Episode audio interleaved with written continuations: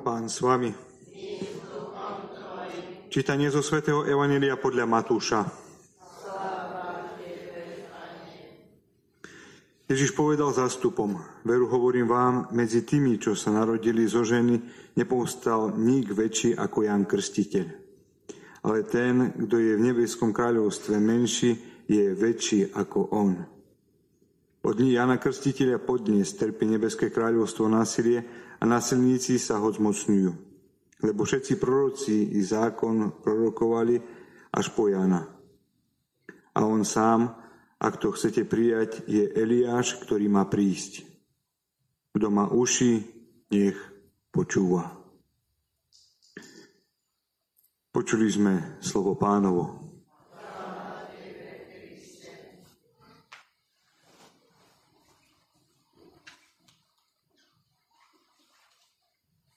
Milovaní bratia a sestry, v dnešnom evaneliu znova počujeme o najväčšom prorokovi zo starého zákona o svetom Jánovi Krstiteľovi.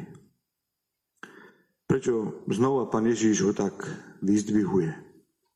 Prečo znova ho robí takým populárnym? Prečo znova priputáva na neho toľko pozornosti? Veď svätý Jan Krstiteľ môžeme povedať, že žil iba na púšti, bol chudobný, oblikal sa skromne, jedol takisto skromne, vedol asketický spôsob života. Prečo takto pán Ježíš ho vyzdvihuje?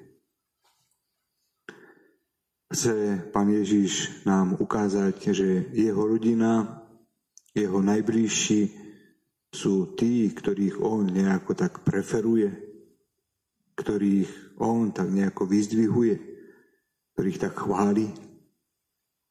Vôbec nie. Pán Ježíš neprišiel k nám kvôli tomu, aby presadzoval nejaké rodinkárstvo.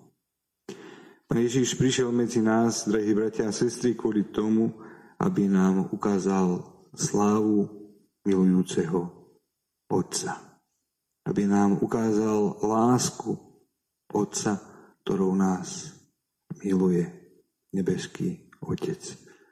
Že On poslal svojho Syna medzi nás, aby sme sa my bližšie Bohu priblížili. A preto ten vzor svätého Jána Krstiteľa pre nás, drahí bratia a sestry, je naozaj takým svedectvom svedectvom toho, že Boh volá každého. Jemu nezáležalo na tom, že či bola to rodina, blízky príbuzný, priatelia. On každého volá, aby išiel za ním, aby počúval jeho hlas. A svätý Jan Krstiteľ si to tak zobral do srdca, že naozaj na púšti, v chudobe, v biede, v núdzi očakával Mesiáša. Veď on si mohol povedať, a idem do Jeruzalema, tam sa dobre žije, tam je veľké mesto, tam sa nejako dá prežiť. Tam si budem pekne žiť a bude všetko v poriadku. Ale on si zvolil takýto skromný spôsob života, aby naozaj vnímal ten Boží hlas vo svojom srdci. On sa stíšil kvôli tomu, aby počul čo Boh rozpráva. A vidíme, že to očakávanie, ktoré on vo svojom živote uskutočňoval, sa naplnilo. Že Mesiáš naozaj prišiel. Že Ježíš Kristus naozaj sa stal jedným z nás.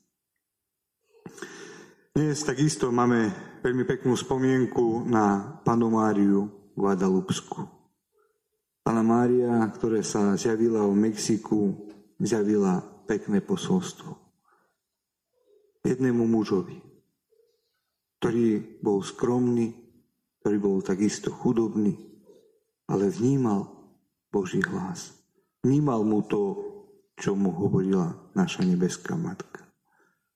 Nebojte sa približovať sa k môjmu synovi. Nasledujte ho. A preto, drahí bratia a sestry, ešte ten zvýšok adventného obdobia nech je pre nás takým pekným časom očakávania. Aby sme tak, ako Pana Mária očakávala narodenie Ježiša Krista, tak ako svätý Ján Krstiteľ ohlasoval, pripravoval mu cestu, aj my ten čas využili. Využili na to, že chceme byť Boží. Chceme Bohu pripraviť miesto. Chceme sa usilovať v našom živote viac o Božie veci, než o ľudské. Čo je také najpodstatnejšie v tom všetkom, drahí bratia a sestry, je to, že tak ako Pana Mária, aj svätý Jan Krstiteľ, oni svoj život alebo svoje poslanie nerealizovali sami o sebe. Nespoliehali sa na vlastné síly. Nechceli presazovať ľudskú vôľu, ale plnili Božiu.